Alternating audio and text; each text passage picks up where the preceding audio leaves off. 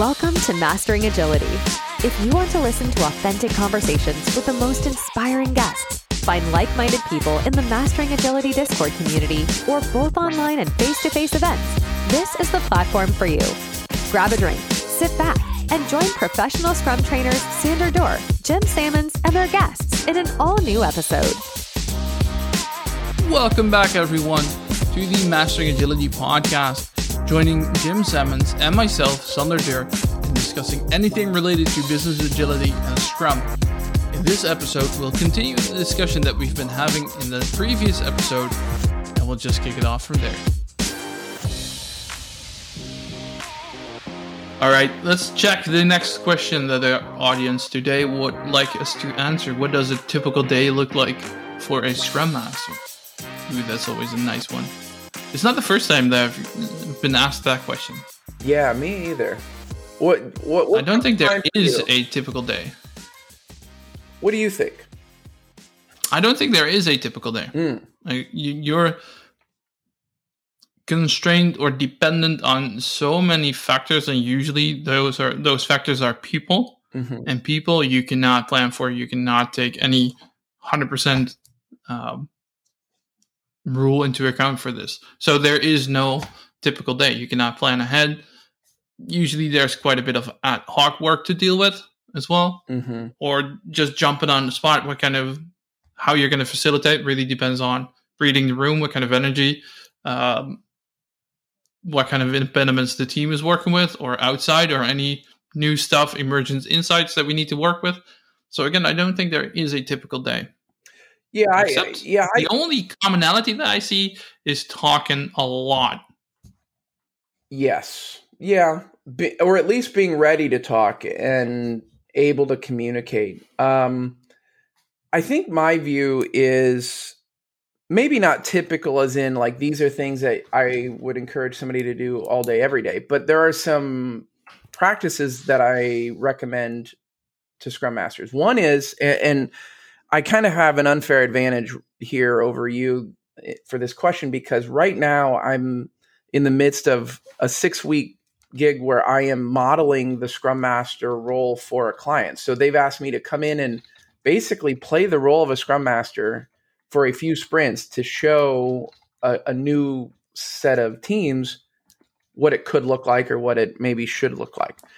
And one realization I made that I just do naturally, but I don't know if it, maybe we could say is typical is I look at my calendar um, in the morning first thing and even the evening before and say what am I what what what do I have going on tomorrow? And what do I need to be ready for? And like oh I see this meeting or this scrum event or this thing coming tomorrow afternoon what do I need to do to make sure I'm ready for that? Or what do I what can I do to help my product owner, my team, or somebody else be ready for that? And even like I have a daily scrum to go to here in about an hour and nine minutes, and I've already looked at the board. So I've looked at the board, the backlog, I've clicked into some things and read through some comments, and I'm coming into that 15 minute meeting ready. I don't have any any predisposed topics. I don't have any um, anything, but I know what may or may not get discussed. And if I were to see a problem or see an update or something, I'm ready. So I think one of the typical things I would answer is you can't just as a scrum master cannot just show up drop all your stuff down on the table or click into the meeting and say, okay, what are we here to talk about? Or let me facilitate this thing for you. You've got to be at least a step more prepared than everybody else if you're going to be seen as a leader and a value to that group. I think it's interesting that you bring up that you're um, going into like the daily scrum all prepared. Do you are you required or asked frequently to facilitate events like the daily scrum where you're not technically supposed to facilitate them? Yes, I am frequently asked to do things that may be contrary to the Scrum Guide.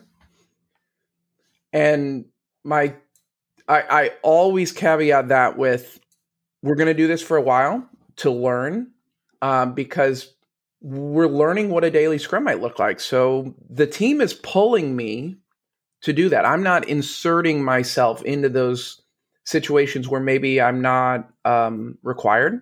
And I think that's the key difference. Okay. Do you see like a, a growing, increasing line when it comes to the self-managing ability of the team that you're working with? Um, I you mean do I see it increasing or decreasing because I'm more involved? A little bit of both. Yeah, I I think if I was uh, like a full-time scrum master working with this team or, a group of teams every day, there would be a big fear of they're becoming too reliant on me. How am I creating them to be self-managing and self-organizing around this and without being a crutch? As a consultant and an outsider, it's normally a lot easier because they know I'm temporary. So I then have a platform to say, hey, in the near future, I'm not going to be here. How are you all going to do this? Um, I do think that's a big concern that everyone should be aware of as scrum masters to say if you do something in the sake of um, teaching or mentoring or even because the team wants it you've got to also have your eye on am i creating the right or wrong habits and behaviors in in the people i'm serving yeah uh, personally my experience is that this happens way too frequently right? Where teams developers become so dependent and reliant on the continuous availability of their scrum master uh, that in case the scrum master were to get sick or hit by a bus which i do not hope they would flail around on the floor like a fish on the dry. And i think it's a nice segue um, to the question that we're getting in the chat from our audience what would you say are tasks scrum masters are usually being requested to do that shouldn't be part of the role Thinking of my current role as a Scrum Master, working in SAFe, constantly updating bug tickets. Well, this would be a perfect example of mm-hmm. things not to do. Don't update bug tickets. A, focus on how to remove those bugs to, to start off with and to make sure that we don't get those bugs into the system. Um, but becoming like that person that people are looking toward for updating bug tickets or Jira or Speaking of demeaning stuff, Scrum or the developers and Scrum Masters being expected to just update Jira tickets or their bug tickets or any of this trivial stuff that they can do themselves, I think it's insanely disrespectful. Yeah. Um, um yeah, I, I, completely agree, and, and I like this chat, uh, this question in the chat. Um, one way that I will do this is I if I'm at the daily scrum, so let's just caveat it with if I'm there in any capacity, whether it's coach, consultant, scrum master, whatever. Um, one of the the questions I tend to ask is, does the board reflect reality? And what I'm what I mean by that is, is everything in the right place? Is the right name against it? You know, is this the real transparency of our current reality. And if somebody's like, no, my thing should be moved here, I say, okay, can you please move that? And I don't do it for them. Or if somebody said, no, that should be assigned to so and so, I say, okay, can you please assign that to them? And I will encourage them to do it right then and there. And over time, they realize Jim's not just going to do this for me. Um, so I think that's one thing. When it comes to something like updating bug tickets, I think it kind of comes back to what are you updating? Uh, none of it's really the Scrum Master's job to update any work item or or thing like that, but it might be more important to know what type of updates it is. But my answer is that I'm going to come back to from the very beginning, from day one, be encouraging the team to constantly be doing all that administrative stuff themselves. Yeah, I think that there's a good addition to the scenario coming from the audience. I should add, I'm doing it because otherwise, my development colleagues, developer colleagues, would be bothered by others at least every other 30 minutes, trying to give them the opportunity to actually do work without being interrupted all the time. I think it speaks volumes that you're trying to support them in, in that way so that they can actually focus. So, Scrum values focus. But this would be a dependency or an impediment to, to work with. Like what's going on that they need to be bought every 30 minutes and how can we accommodate for them to or for the environment to be set up where they don't need to be bothered every 30 minutes. I don't think like the issue should be updating bug tickets and these kind of things. Yeah, I, a- absolutely. I mean, I think the scrum masters helping their team remain focused on the work is good and you know everything's a balance so the person asking this question in the chat you know i guess an overall thing is you've always got to balance helping the team with the good things like focus and you know staying on task less context switching seeing the goal in mind and all that versus if I do this, am I destroying their long term ability to be self managing and do for themselves? And am I building in reliance on my on me? Um, everything's a balance, and like there's no like right way to do this all the time. Um, and 30 minute updates, like again, uh, you know, we we don't have a lot of context here, but I would just wonder what type of updates are that frequent and is it is it monitoring something for a discussion? Is it more administrative? Because maybe those things not only should the scrum master not do them but nobody needs to do them maybe they don't need done every 30 minutes. Ah so we just got some more information in the chat from our audience. Managers demanding updates. Bingo. That's the problem. The problem isn't whether the developer or the scrum master should do it. The problem is managers shouldn't be demanding updates um, and this this comes and I know that might sound like a like an easy thing for you to say, Jim. Like, yeah, no no shit, Sherlock. Well, this is where I tell Scrum Masters a lot. You've got to stop doing the low value things and start doing the high value things, which is talking to managers and others about why do you need updates every 30 minutes or what is it you really need? Do you need visibility? Do you need transparency? Do you need to just make sure that um, things are being looked at or addressed, I think that's a better problem to solve than updating a ticket and being this conduit or proxy of of information. I think this has mostly or most frequently, is my experience, has a lot to do with those type of managers are not being really part of the whole transition when it comes to the mindset, right? So these are people that see themselves quite frequently as the leaders, yet they are not leading anything because they are lacking the knowledge. Therefore, they are laggers, not leaders. If they were to really encompass and, and uh, embody the whole agile mindset and the ways of working and, and, and really understand how Scrum and the agile mindset works, they would not have a need specifically for these kind of micromanaging updates.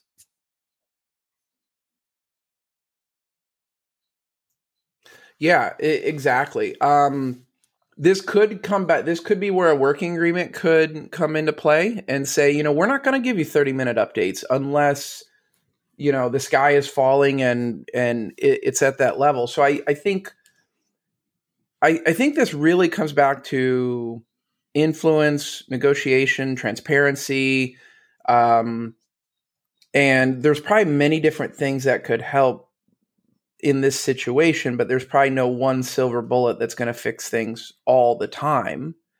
But yeah, some of it is, I think, telling people in polite and respectful ways, um, leave us the hell alone. Like you, you know, the more times you bother us, the less we're focusing on your the thing you want us to be focused on. Oh yeah, I think what people tend to forget a lot is like the Scrum events or all the events in whatever agile framework that you're working with are designed and created to make all the other events and meetings redundant, right? Yet so often you still hear, yeah, but Scrum adds so many meetings. No, it doesn't. You do. Mm-hmm. Like, there are just five events in Scrum, of which four formal, meaning that the rest of the time you should have available to actually develop. But if you're constantly being harassed to update this manager for this and that manager for that, and then being called into another defect meeting for something else. You know, you're continuously being disrupted off your flow. Then you cannot really create the value that you're supposed to create. Yeah. So I do really like like this part of um, this updated podcasting format where we can actually interact in, with with the audience in this sense. Yeah, and get more clarification on the questions. Again, if you're listening and you want us to ask, answer your questions as well, or you want to be part of this this show in the chat, uh, feel free to join us. Uh, there's a mural link on the website and in the show notes where you can add your questions, and we'll pick them, uh, definitely pick them up. And the same with being a part of the audience. We'll share the link for future episode recordings. Jim, what to say before I rudely interrupted you? No, no, no, you're good. Um, so I think that this, uh, so re- again, Sander and I are getting some more context in the chat, which is great and helpful for me. This could be a scenario where the best thing a Scrum Master can do is actually insert the product owner into this um, and step out of being in this flow.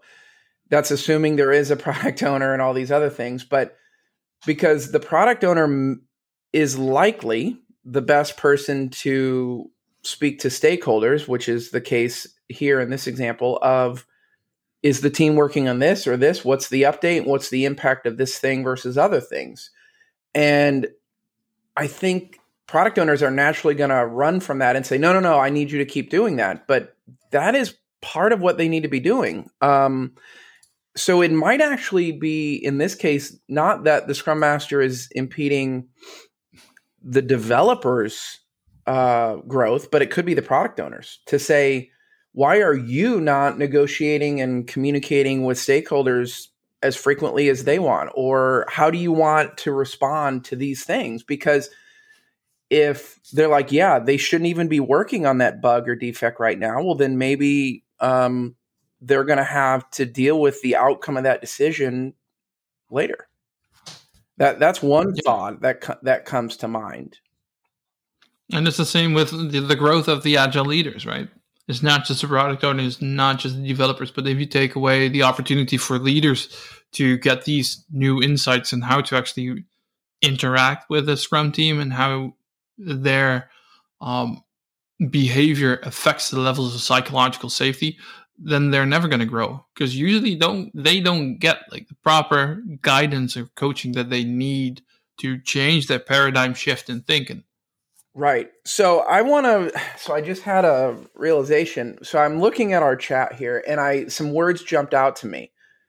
Um demand harassing um uh no trust. I think those are the big problems here. Like this doesn't even feel like a tactical issue about a bug. This feels like a bigger issue about conflict and respect and how people communicate and all that. The situation that this person's dealing with is likely an outcome of all those other things of you know demands and harassment and micromanagers and all these things being just accepted ways in this organization. And unfortunately those are much bigger problems to solve than how do we get bug updates or updates to a stakeholder in a more timely fashion. So it's more of a cultural change that probably is going to be hampering uh, like this organization. Yes, I, that's but my Jim, guess. Aren't agile frameworks supposed to fix everything that we're dealing with? Not even close.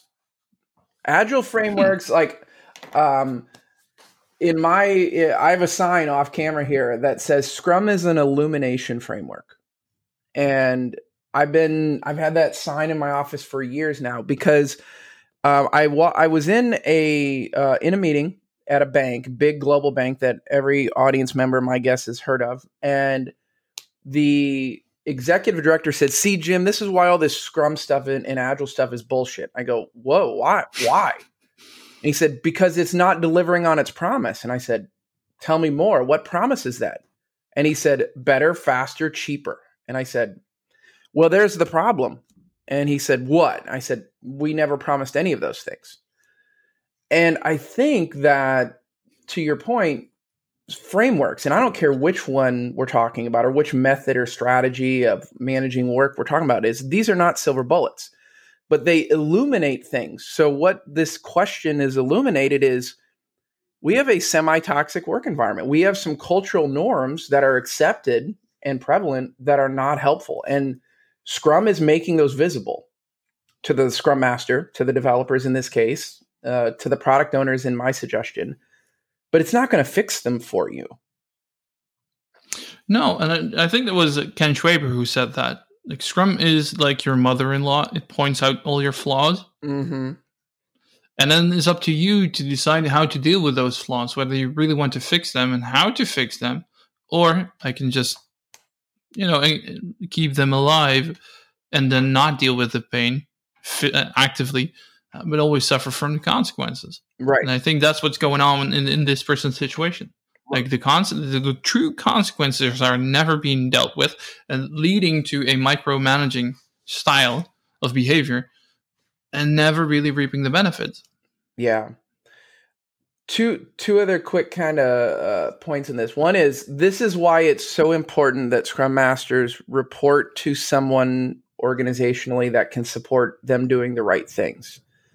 Because if our if our audience member felt very supported and safe and secure in doing the right thing for the right reason, they would likely be more uh, they would be more likely to push back on this. Um, Yeah. and, and I'm not saying that's not the case, but that is just why I think it's so important that change agents report to people who understand that you know if you're going to make an omelet, you're going to have to break some eggs. Um, it leads me to a question for you, and if this is a tangent, please let's let's hold it to another podcast. But what do you think about the idea of many people that Scrum Masters are there to protect the team from something? Oh, that's a great question. Mm, let me think about this for a second. Because what does protect really mean?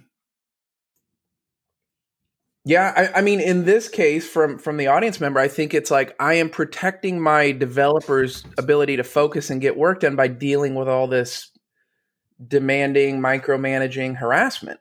Um, it could be other forms of protection, but I think this is a very common one that I get asked about from clients and students and others.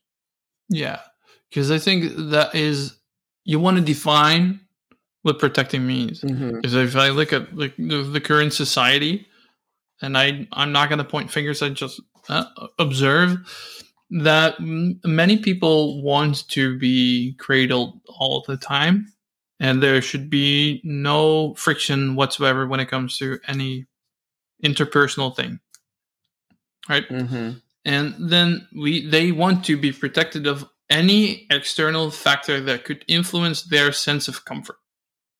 And then either we can t- teach them or help them support them in making them self-protective or we're going to be like the external shield but as soon as we step out of the way they're not being protected anymore and they're exposed to any any factor that could potentially harm them.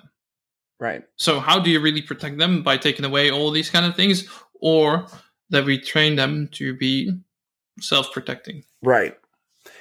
Yeah. Uh, yeah. We could probably spend hours on this. Um, but I I see this focus on overprotection or even protection as a misconception about Scrum. The word protect does not come up in the Scrum guide one time. The closest thing you can find is that the Scrum Master helps people ensure that interactions are positive, productive, effective, all those type of things. So that is about the closest you're going to find to this idea of Scrum Masters protecting the entire Scrum team. Um, so if we use the Scrum Guide language in this case, it's well, it sounds like maybe things like micromanagement and 30 minute updates and all this is not effective or productive.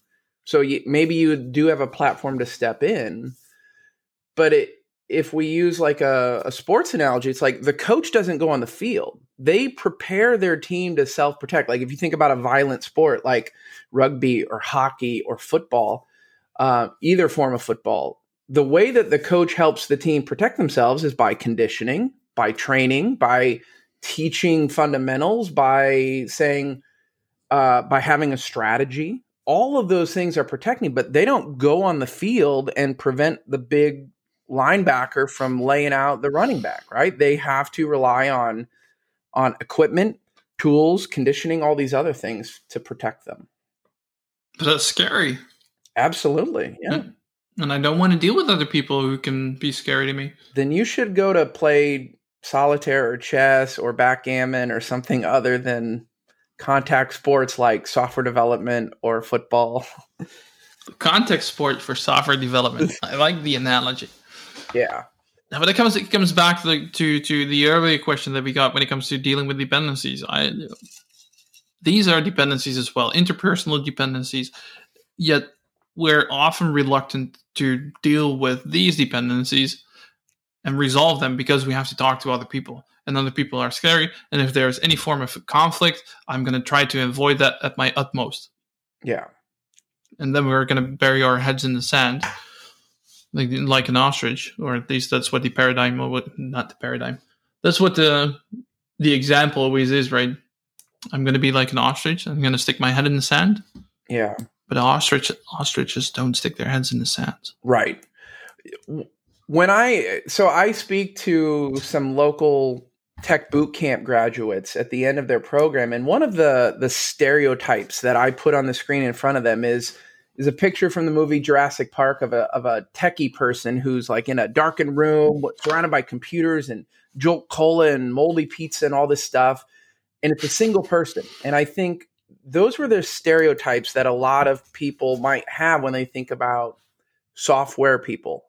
An individual working alone uh you know whatever hours they want. And that's not what modern software development looks like anymore. It's not what the modern workplace looks like anymore. And i think the the big you know it's a good thing for me. I think it's probably a good thing for you but it's a bad thing for some people is i got into this job or i thought this job was all about me doing technical work engineering level work by myself or and that the company is going to value my capabilities.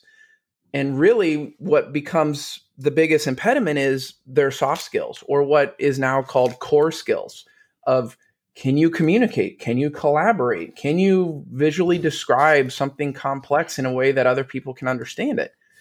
And those are so hard to develop. They're hard to interview for. They're hard to find. They're hard to cultivate.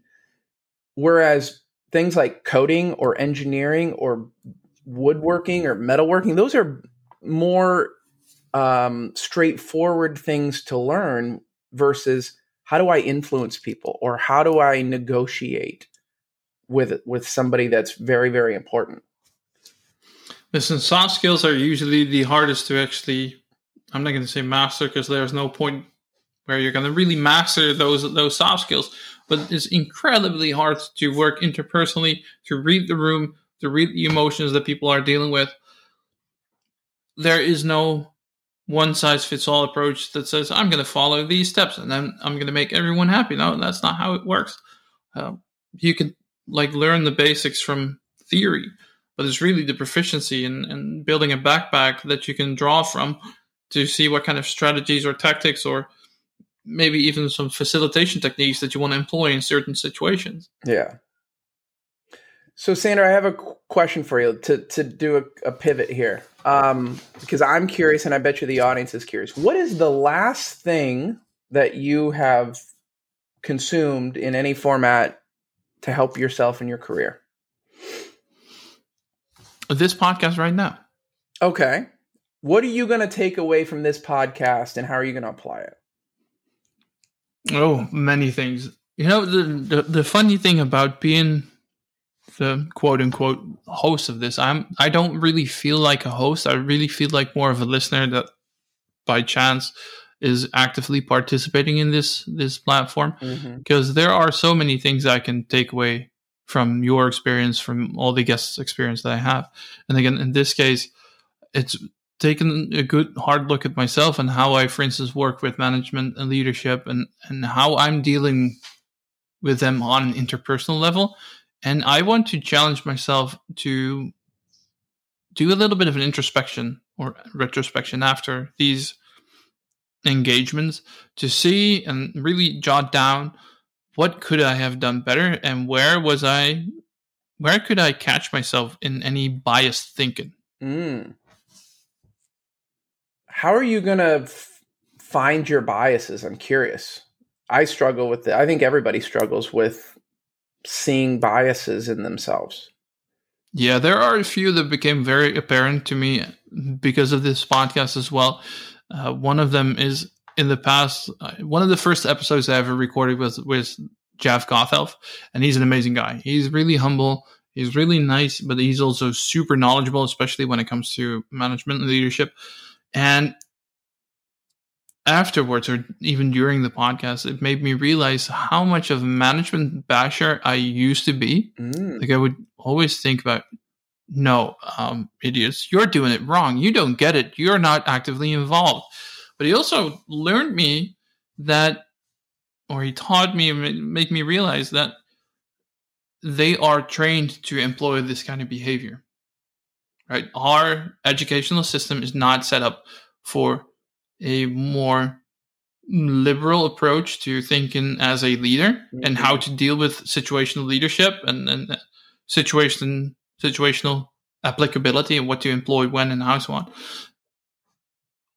It, the people who are empowered or in power making decisions at this point are still stuck ish in the Taylorism kind of mindset and they have been taught in these frameworks um, and the, the more traditional ways of thinking.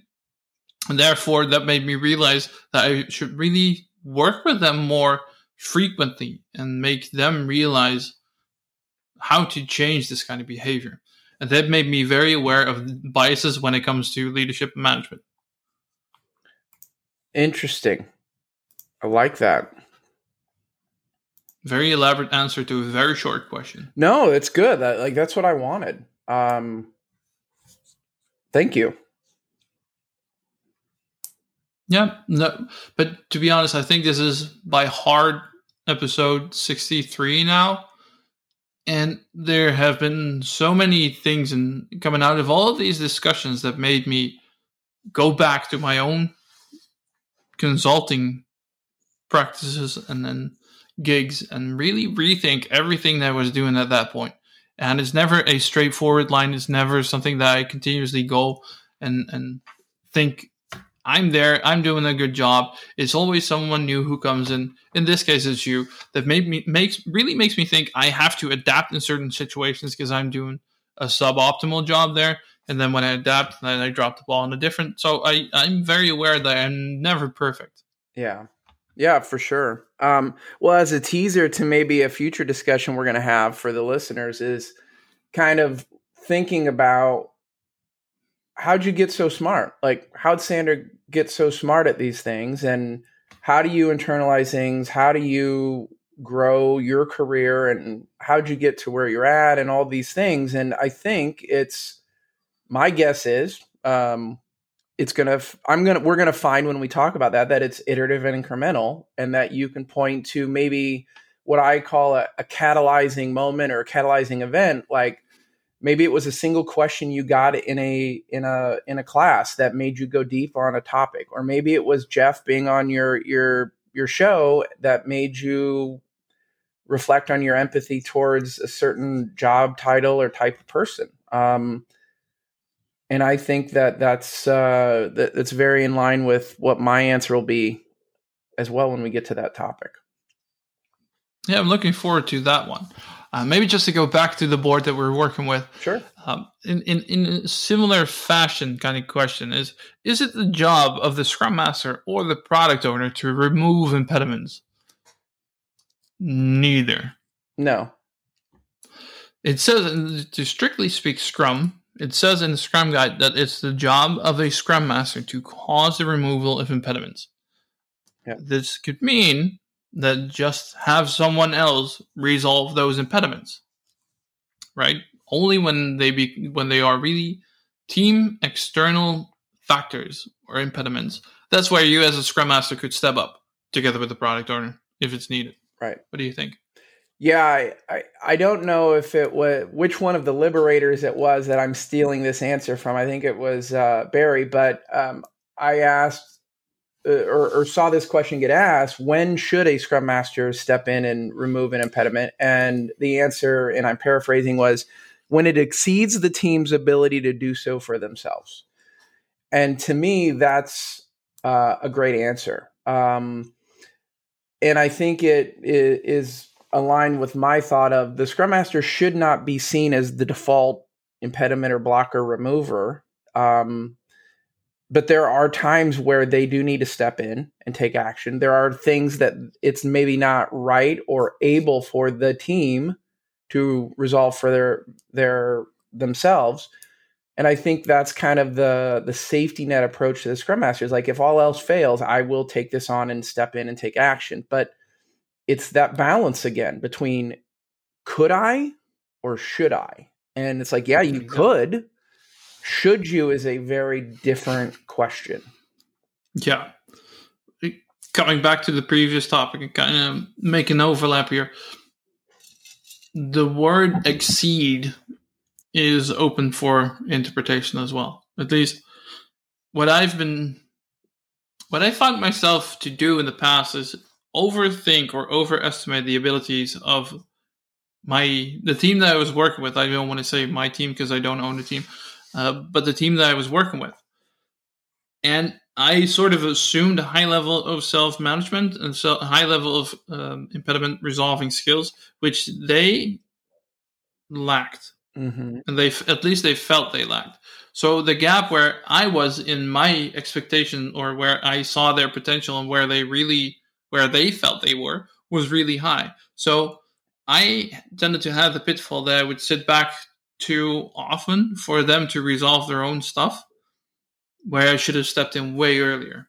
Yeah. Oh yeah. I, I and I think that's a good reflection of and, and I was talking about this recently of doing what's what I call I don't know if this is an official thing, but a hindsight refinement. Like if you had to go back and redo this again with the benefit of 2020 hindsight, what would you do differently? And I think that's a great technique for everybody um, on a team to reflect on, but especially a scrum master. Like if I had to do it over again, I would handle that conflict differently, or I would address that sooner or later, or not at all. And la- uh, last week, I was spending some time with my daughter, who is now 25.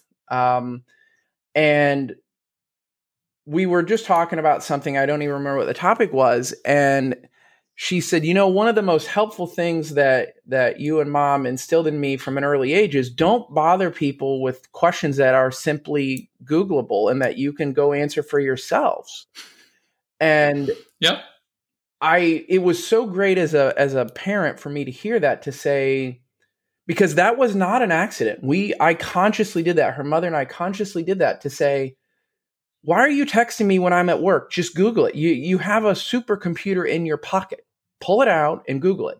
Don't bother your teacher, don't bother me, don't bother your friend with that until you at least arm yourself with some more information. And that was kind of a constant theme in my parenting approach was balancing doing things for her and teaching her to do for herself to because I was in the business, uh, as was her mother, of growing a capable adult instead of protecting my child. And that might mean we taught her at a very early age to order for herself in a restaurant. And when she got a little older, to call and set an appointment for herself. And that, and now she's not afraid of any of those things. Where I see other people who have told me, oh, I didn't order for myself in a restaurant until I moved out of my parents' house, or I didn't call and set a doctor's appointment until I was 20. And I'm not saying my approach is is better or worse. It's it's really about is doing for them better or is teaching them to do for themselves better and yeah. then, you know, balancing situation by situation. Looking uh, from that perspective, I sat back a little bit too much when I was living at my parents' place. I didn't move out until I was 23, and over here it's a little bit different compared to, for instance, the U.S. when when to move out. Um, but my mom used to do a lot for me, and of course, I only started to really appreciate that the fact after when I left the house. Uh, but I knew I could cook. I knew I could do this, that, X, Y. I just did not want to. And if I didn't do it, someone else would do it for me. And that's what I see happening a lot in the organizations as well. Sorry, mom, by the way. Sorry. Uh, never, I'll never do it again. Uh, but people tend to sit back so much and wait for things to be resolved magically and then disappear just on their own. And my advice would be don't be 20 year old me. I don't know. I, I like however old you are now, you. So the version of you is based on that, but I think, you know, is what you're saying that your growth was slightly delayed because you had it easy? Um, probably yeah. So two things: a, uh, don't respect disrespect your mom. Don't do that. Mm-hmm. And b, uh, yeah, if you start picking up these things a lot sooner, you'll grow faster, and it may, it'll make you become more self reliant, and your self esteem will grow. And it's no different in our Scrum teams. If we teach them and the the people that we're working with to be as self reliant as soon as they can they'll feel a lot more comfortable speaking up to management or speaking up to anyone else for the better sake of the whole product. Yeah. Yeah, absolutely. And I think our job is to create it and make it safe for them to to do that. Like uh, I tried very hard when I was rearing my child to not let her make scary mistakes, to not let her make a mistake that would affect her in a very long term or major way, but yet to allow her the freedom and safety to make a lot of little mistakes. You know, if I said, I want you to call and set your own doctor's appointment and she doesn't set it, it's not the end of the world.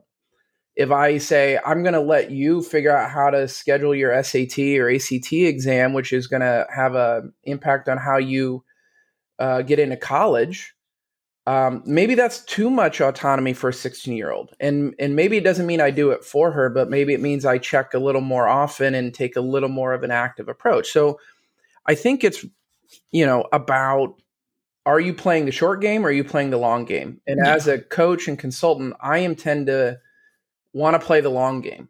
But that might mean i do things in the short term that i don't want to do in the long term. Um, and uh, yeah it's just it's just a different approach. Uh, you can always sit next to her as well, right? Just I'm going to be here to support you when it doesn't go the way that it should be going, but I'm going to be passively sitting here. I'm not going to be actively involved. You go fix these appointments, and I'll be here to see and guide you wherever needed. Yeah. In, but don't expect me to actively take part in this. In Dutch, do you have the idea of in the US there's a phrase called a helicopter parent. Have you ever heard that? Yeah. Yeah. So that's I think kind of like what we're talking about and if if somebody whether it's a developer on a team or a child or somebody knows no matter what happens Sander's going to swoop in and fix it and make it all better for me or Marge is going to reply to all those annoying micromanagers for me, then you you're basically making it safe to ignore those things, and that might not be what you want to do. No, absolutely yeah. not. And I think that would be a very nice conclusion for this episode. Awesome. If there would be one dominant book that you've read in the last couple of months, which one would it be? Well, related to this topic, um, the thing that I've read the most recently is I picked up a physical copy of uh, The Dichotomy of Leadership. So my answer would be the dual books of Extreme Ownership and The Dichotomy of Leadership from Jocko and Leif. Um, around this idea of leadership and empowerment and accountability. Awesome. Let's include a link to the show notes next to the mural link that we have, as well as any potential upcoming recordings and the Discord community link. Jim, it's been a pleasure once again. You too. Thank you, audience. Thank you, Sander. Can't wait to talk. Thank to you, definitely, audience, for your lovely comments. That is all for today. Thank you for listening. If you liked this episode, let us know by hitting that like button, share it with friends and colleagues, sharing a message on LinkedIn, or joining our warm and welcoming Discord community. You can find all the relevant links in the show notes. We hope you'll tune back in for the next episode of the Mastering Agility podcast.